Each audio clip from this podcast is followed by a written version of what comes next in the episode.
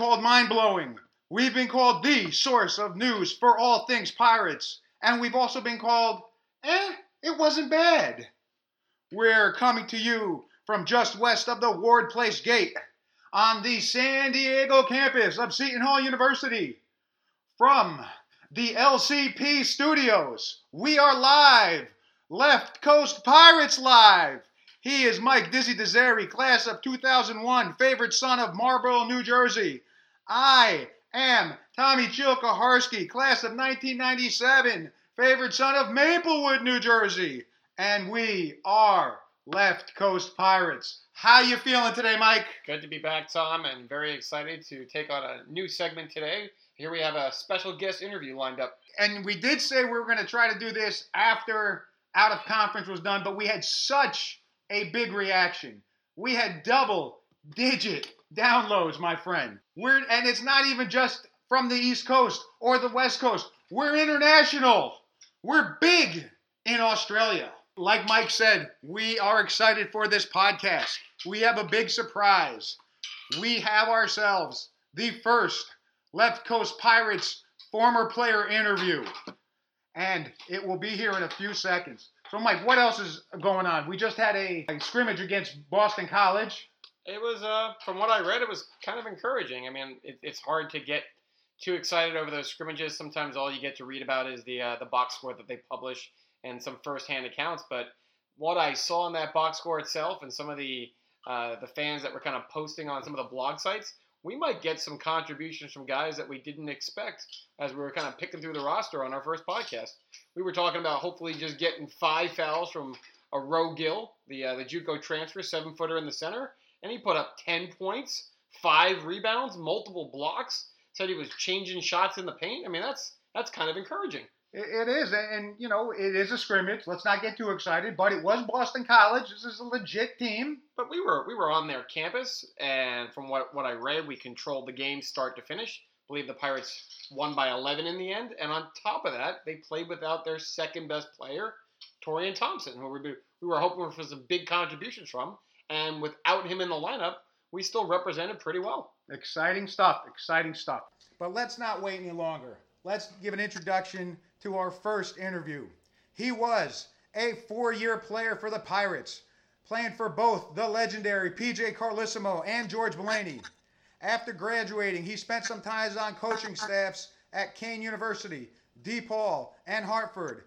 Less well known, everybody, he played his high school ball for Roselle Catholic, and he was the leading scorer on the Rec League Legends, the original Wolves. It is my pleasure and honor to introduce Linden, New Jersey's favorite son, JY, John Yablonski. John, how are you? Hey guys, how you doing? I'm, I'm doing great. Uh, just hanging here in New Jersey. Uh, normal Saturday afternoon with the kids. Uh, had some basketball as usual early today, and and uh, just relaxing here. Excellent. Uh, so we'll start off, John. Most importantly, how are you feeling? Uh, I'm doing good. Um, I guess for for those who don't know, I, in January, I uh, while coaching a game with my sons, I had uh, uh, I had a little unfortunate medical issue. I had a stroke, but I've come back. Everything's normal. I'm still playing here and there, coaching my kids, so uh, I feel great. Everything's good. Well, God bless. That's wonderful. So let's get going here, Mikey. All right. So I mean, I, I, people know that nowadays people are getting recruited and it's, it's the AAU circuit, but you, you joined the Pirates as a walk on. Kind of take the audience through kind of the life of a walk on. How, how, do you, how do you make the team? What, what's the process? Everybody always has kind of like a special backstory. So, how did you become a pirate? Okay, um, I can give you that. That's pretty easy. Nowadays, a lot of times there's um, uh, preferred walk-ons who actually know they're going to be a walk-on as they come to campus. Um, that wasn't my case when I was there. Uh, my first year, um, the Pirates were really good. The 92 93 team with Terry Dehere uh, win the Big East championship that year, so I was not on the team that year. But my second year, um, I was asked by one of the former Pirates, uh, Chris Davis, who I got to know and be friendly with. Uh, he had told me that there was tryouts um, for a walk-on spot, and I actually found out there was going to be two spots. So there was about 30 individuals that were invited through people they knew or the coaches to come out and try for those two spots. So Chris Davis is actually the one who asked me to come out for the team, uh, and he had saw me play in the rec center many times. Uh, probably because he was in there playing too, which he shouldn't have been as a recruitable athlete, but we'll uh, leave that one for another time. Now, now, John, maybe it's urban legend at this point, or maybe how it's my old mind uh, working, but didn't you have uh, some doubts about even trying out? Yeah, I mean, just from coming from a team that um, you know obviously had such great players in Terry Dehere and and Jerry Walker and even Luther Wright and and uh, the such, I just didn't know if I was good enough really to be on the team. I mean, I was getting recruited at a high school to play Division three basketball, but didn't really have Division one thoughts in my mind. But you know that my first year, all I did was play basketball when I wasn't in school, um, obviously or class. So uh, you know, I did have some doubts just because it was it's big time basketball. It's the Big East. All right. So, so you mentioned 30 guys that were potentially trying out for the, these two spots. Walk me through that setting. Was were you kind of just thrown into the into the deep fryer with these 30 guys and you know put through drills or you know five on five, or did you get integrated with some of the starters just to see if you could hang with the Division One level players? Yeah, so of the 30 players, I probably knew most of the guys just because they all played in the rec center. Um, and obviously, the guys who would come to this tryout were guys who were there all the time. There was a handful of guys who maybe were who went to Seton Hall but never came there, and they were just trying out for the team. Not sure how they got invited, but um, so is the case. So they put us through a lot of drills, and actually, Bruce Hamburger who was the assistant coach at the time, who is now the assistant uh, coach at uh, Fairleigh Dickinson up in Teaneck. He was the one who actually ran the tryout, and it was basically all basic drills: right-handed layups, left-handed layups, defensive slides, and all I could remember is just you know do all the basic stuff, do them correctly. Don't try to skip lines, not touch lines. Just do everything you can possible to control um, potentially making the team. And then later on, we had played five on five on well, but it was a lot of drills, um, and then onto the five on five games. Was there any point throughout the tryouts where you're like, "Hey, I, I can hang with these guys," or you know what, this spot might be mine? Yeah, you know what? I felt pretty comfortable after a while because I mean, I knew when it came down to being, you know, coachable and doing the drills and things that they were asking me to do. Well, I can do all those things. And then along the five on five lines, those are all the guys I played with in the rec center religiously, and I knew I was very competitive, if not maybe one of the better 30 that were there. So I figured just do what you do, and, and you know, after the first half of the tryout, I thought, well, maybe I got a chance of making it. And make it you did. Um, now, tell us, what's the life of a walk on like? You know, you we always have this idea of what scholarship athletes have. They have their dining facilities. They have the better facilities in general. What's it like to be a walk on? Well, you know, coming in, um, I was obviously a regular student, so I didn't have any preferential treatment in terms of dorms, so I was just with my friends.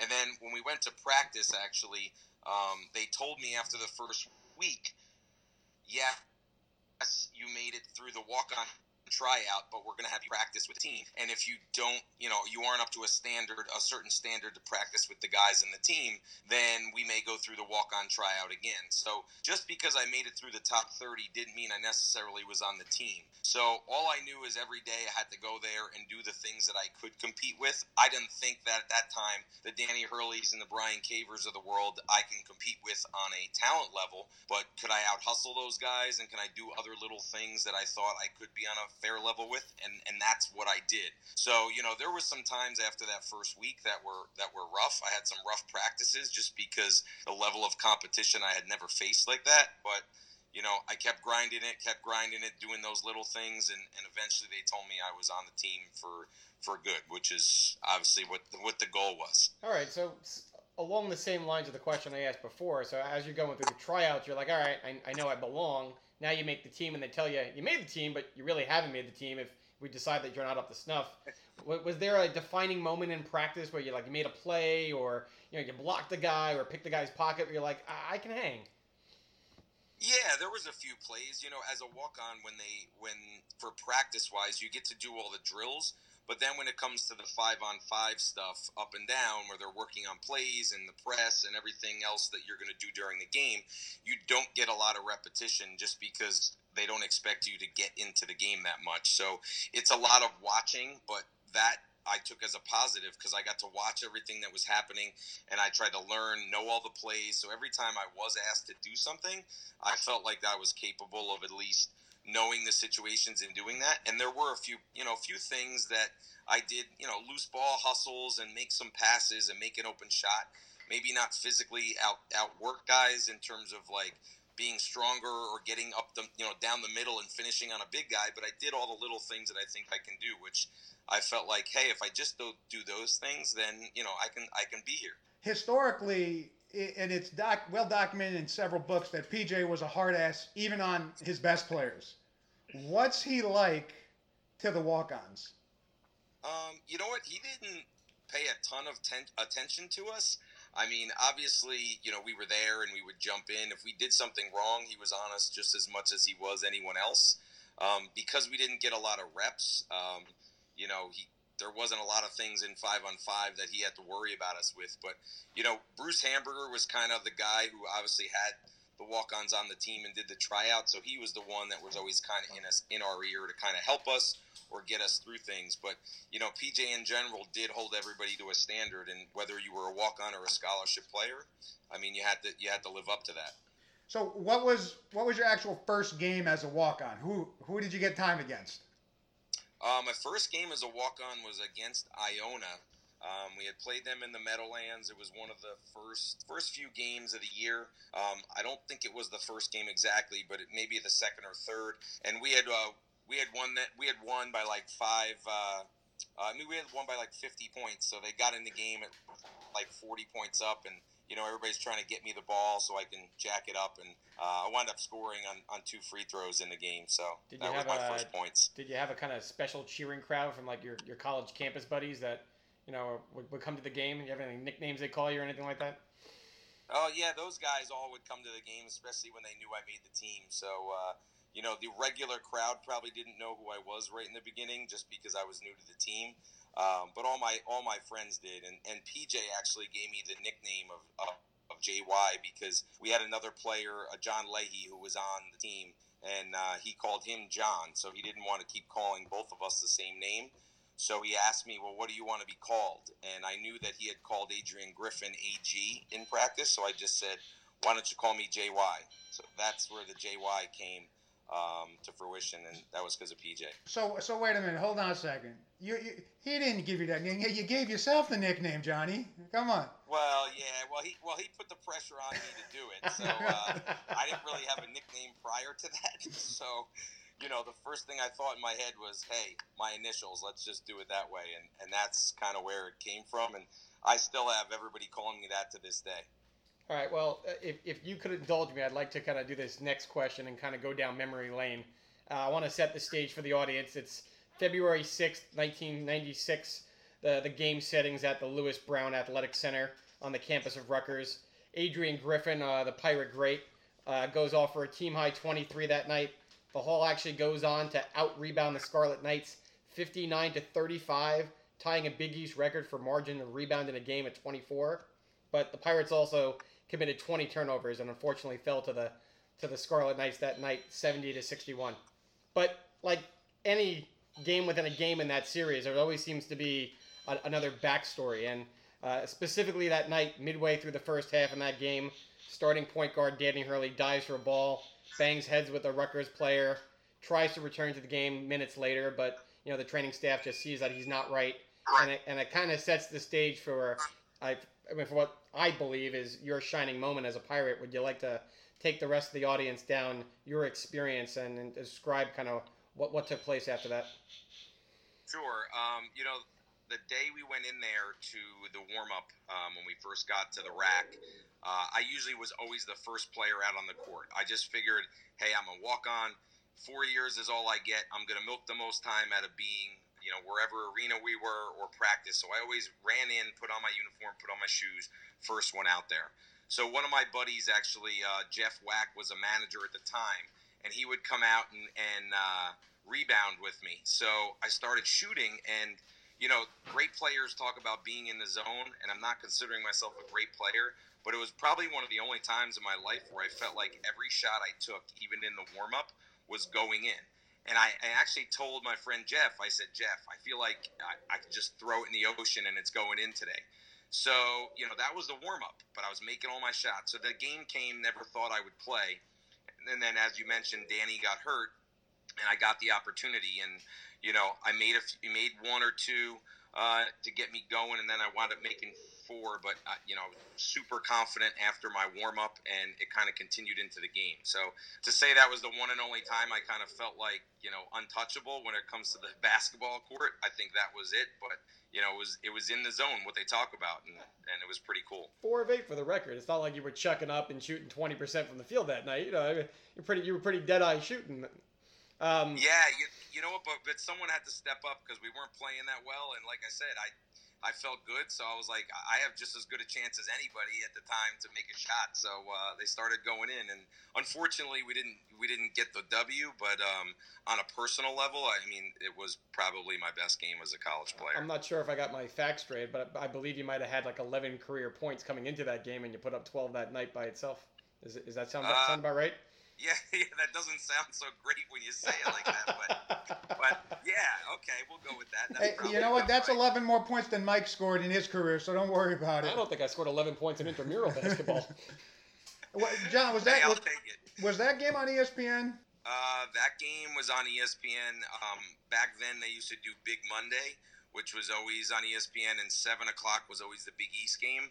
So we had that game, and it was funny that uh, a lot of people had reached out to me after that they had, you know, seen the game because Mondays were big for college basketball, especially locally, because it's all the local Big East teams and anybody uh, you know associated with the Big East. So I got a lot of phone calls back in the day. There wasn't cell phones, and there there wasn't social media back then, so uh, it was basically call my answering machine, and that's how I basically you, got you, the messages. Did you have like friends and family set the VCR for all the games just in case that that one shining moment would occur? Um, not really. Um, but I, I actually got probably the videotape from the basketball office, so I have you know, I have a copy of that, uh, some of the good ones. But my mom would do it once in a while. But you know that you know when you only score 11 points in however many games I played prior, there was very few and far between uh, uh, good footage of me actually making some shots. I, I, do remember watching that game and screaming at the top of my lungs every time you hit a shot. And you know, I lived at home. My mother was just like, "What are you doing upstairs?" And so she was. she, I was like, "Be quiet, John's going off." So that's great. Yeah, it was. It was fun. It was fun to come back to campus. I mean, obviously, um, playing Rutgers, you want to win the game because it's a local game. But um, as I said, on a personal level, you know, my friends were excited. I came in that night and they were all jumping up and down, and I was probably more mad just because we lost the game, not because I had you know 12 points. Uh, outside of that game, which was exciting for everybody, what what are your best on court and off court moments from your time on the team? Um, you know, probably on court moments. You know, there was some pretty cool players throughout the four years in the Big East, and I was lucky enough, um, you know, to play or even just guard them for a little while. So my, my probably number one, and, and it's the only one I have on my phone of a picture of me playing is I got to guard Allen Iverson, um, which is pretty cool, especially that someone who's been in obviously the Hall of Fame for the uh, the NBA, uh, the Basketball Hall of Fame, and you know he made Jordan look pretty pretty stupid one time. So I, I don't feel bad that I got a chance to guard him, and I didn't look so good either. But um, there's some backstory to that that story too. Um, and if you want to get into that, I can do it. But if not, that's probably one. And I got to guard people like Donovan McNabb, who obviously played at Syracuse um, as a quarterback I, and was a walk-on yeah. for the basketball team, and went on to quarterback the Eagles and Kerry Kittles of the world and those type of guys. So there was some pretty cool players just to be associated with. Oh, if there's an AI backstory, you've got to tell it. Okay. Well, I'll, I'll tell them quick because I got two good Georgetown stories. So the the AI story where we were playing at home, they were up twenty. Um, I was put in the game. I didn't know why he was still in the game with two minutes to go or whatever the case may be, but um, I was guarding him. I think the, the clock had run down to about uh, 50 seconds, with, and with a 35 second shot clock, you knew they had to shoot it. So he started to try to go real quick on me, and I got lucky and I jumped in front of him and I guessed right And Donnell Williams, who was one of our former players, was standing on the opposite block, not doing anything, guarding Jerome Williams, who wound up being an NBA player. And he yells out, Yeah, JY, lock him up. So Allen Iverson backs up, smiles at me, and goes, Lock me up, huh?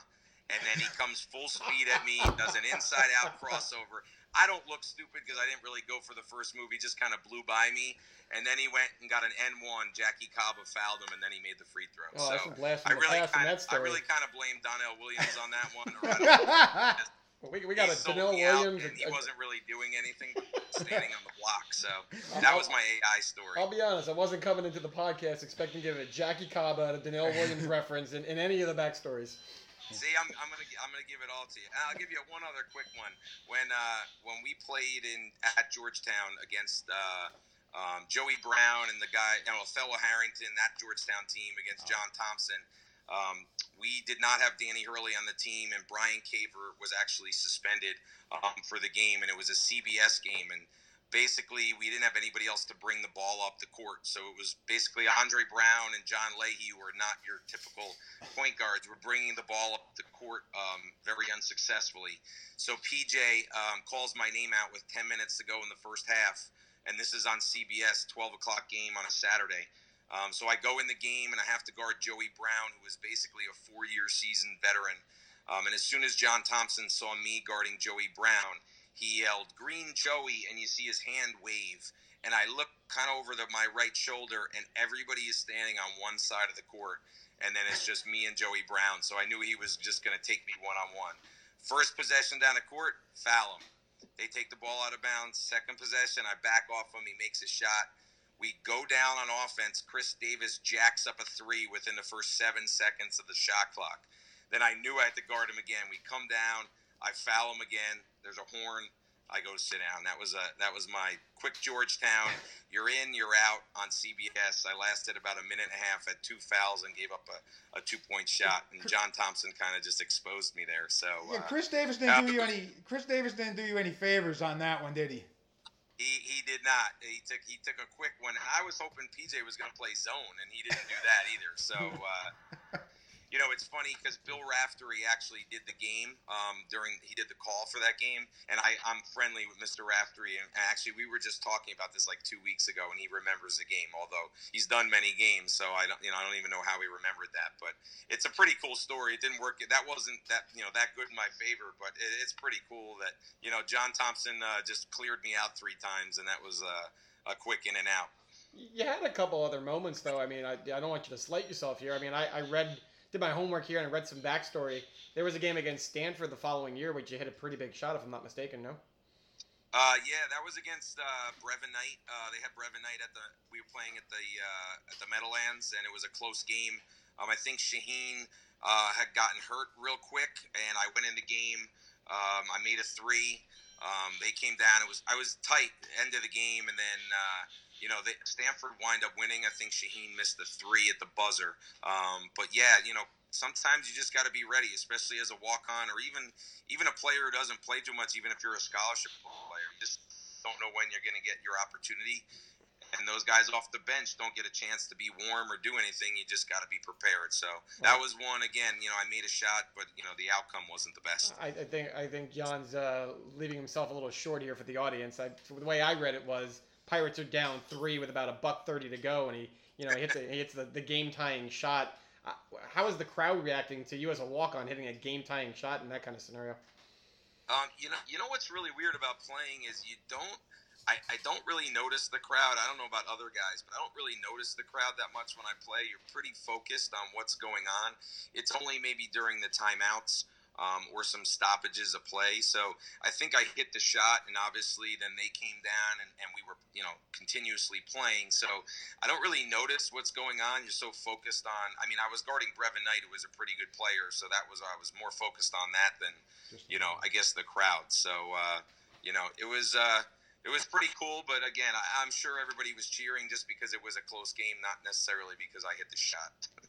Now, now, John, me and you finished up school about the same time. I, I went away, but every time I'd come home for like Christmas or something, I'd try to catch a game. And lo and behold, one Christmas break, I go to a, a Seton Hall DePaul game, and I believe this was before DePaul joined the Big East.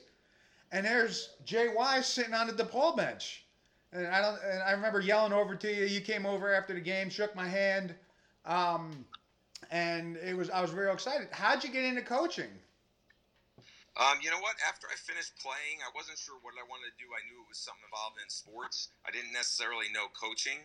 Um, and then what I did is, uh, you know, I did some stuff in the business world for a little bit, and then I wind up saying, you know what? I really want to give coaching a try, and that's kind of where I started the coaching tree with Bruce Hamburger, and I started working at Kean with him. Um, so I learned a lot there, and then I actually uh, the next summer, I worked for the New York Liberty. Uh, I was a video coordinator for them, so I got to be at Madison Square Garden all summer. That was actually the year that the uh, New York Liberty made it to the finals for the WNBA, and then the Knicks also were in the finals against the Spurs. So it was a great time to be at the Garden. I learned a lot just being around that. I worked game nights for the Knicks. So I basically lived in the city and at the garden that whole summer, which was awesome. Uh, and then on from there, I actually got a call to be the video coordinator at DePaul. Um, and that was my first stop in my coaching career at the Division One level. So went out there, and they had a great, great program with guys like Quentin Richardson and Bobby Simmons, who went on to be, uh, you know, good players in the NBA. And you know, that's where it started. I got my first, basically, Division One job that way. And and how, how did it all end? I mean, how did you decide you didn't want to do that anymore? Um, you know what? From DePaul, I actually uh, went on to University of Hartford, the associate head coach there. Uh, get the head co- coaching job at University of Hartford and asked me to go, and uh, did that for three years. And I really thought that was going to be my path, my career path, and uh, you know I wanted to be a head coach, obviously, of a Division One program.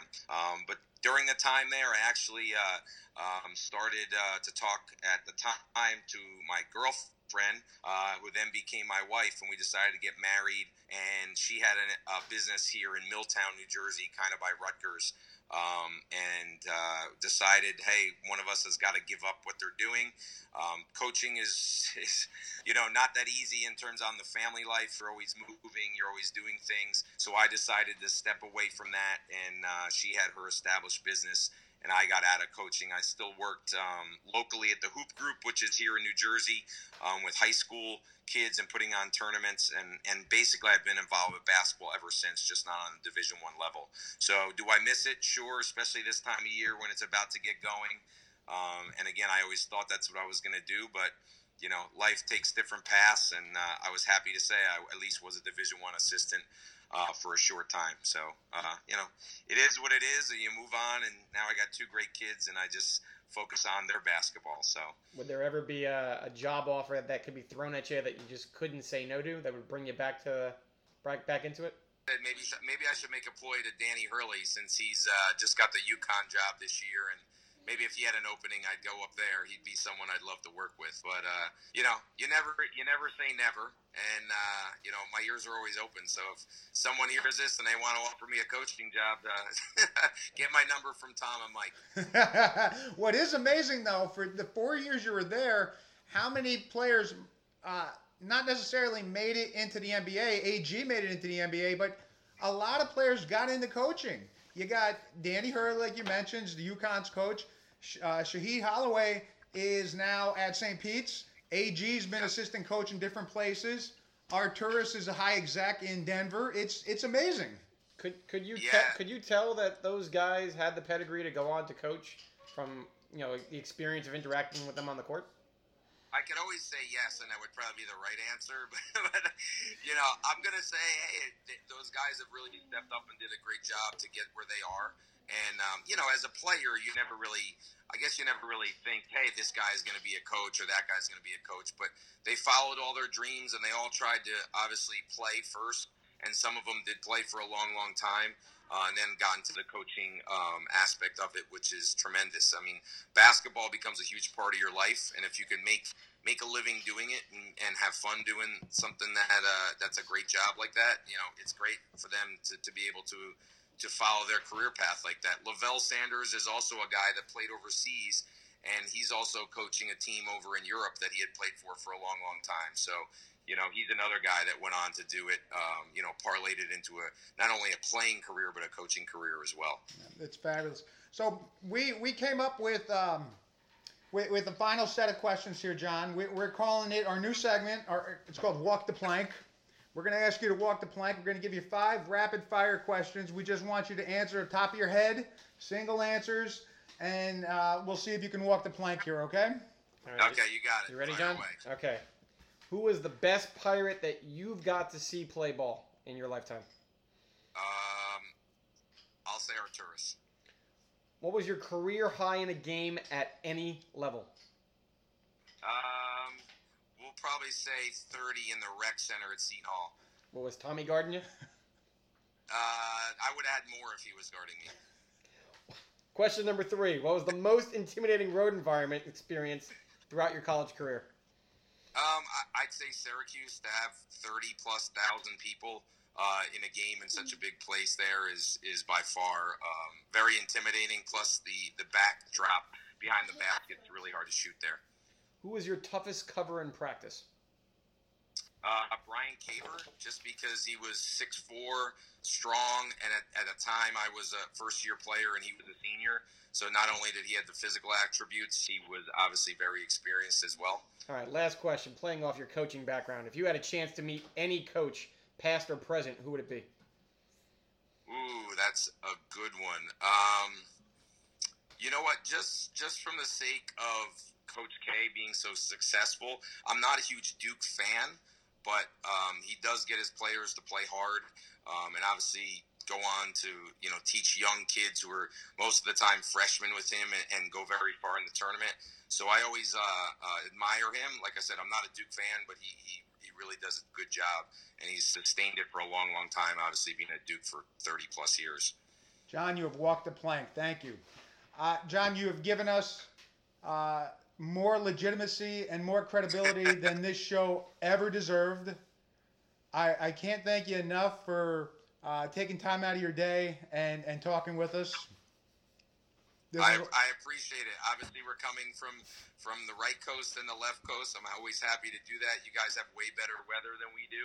Um, and hopefully, if anybody's listening to this, tell their friend or someone they know who's a Seton Hall fan so they can follow the two of you guys. You guys do a great job. We're, we're going to hope that you've inspired other pirate greats to come on and continue this interview uh, process going forward as well. yes, thank you. Okay. So, And if I can help get get anybody else on the program, let me know. oh, Abs- oh, absolutely. Oh, you've just stepped into it, John. You've just stepped into it. All right, everybody. That was John Yablonski, JY. John, uh, Mike, how great was that? Uh, you know what? You, you gave us some pretty good insight into that Rutgers game and, and beyond that I didn't really know or had read about before. So that was, that was kind of cool. I, I am just, uh, for full disclosure, uh, John and I did play on that intramural team together. That's how I have that connection. And I don't think, I think he was taking pity on us, uh, or at least me. I, I think he was being nice. He said he could have scored more. He could have like said he would have dropped 70 on you. and it, John was a beast. John was an absolute beast our freshman year when we played in that rec league. Um, and it's and he's always been a great guy. let, let me ask you this. So he, he gave you the backstory of, you know, I, the confidence, could I make the team? You knowing him for being on the rec league, being his buddy. I mean, did people in his inner circle think he was going to actually make this tryout? Absolutely. You, you know, the, the thing about John was he was solid. You know, his dribble was solid. His jumper was solid. He understood the game. You know, it wasn't like eh, he wasn't this absolute physical beast where he could jump out of the stadium, but he couldn't do the little things. John John was going to hit your foul shots. John was going to hit that jumper. You know, so we it, we knew he was making it. We knew who was, he was going up against. We knew he was making it. Now, the guys that weren't at school that were trying out for the team, that's interesting.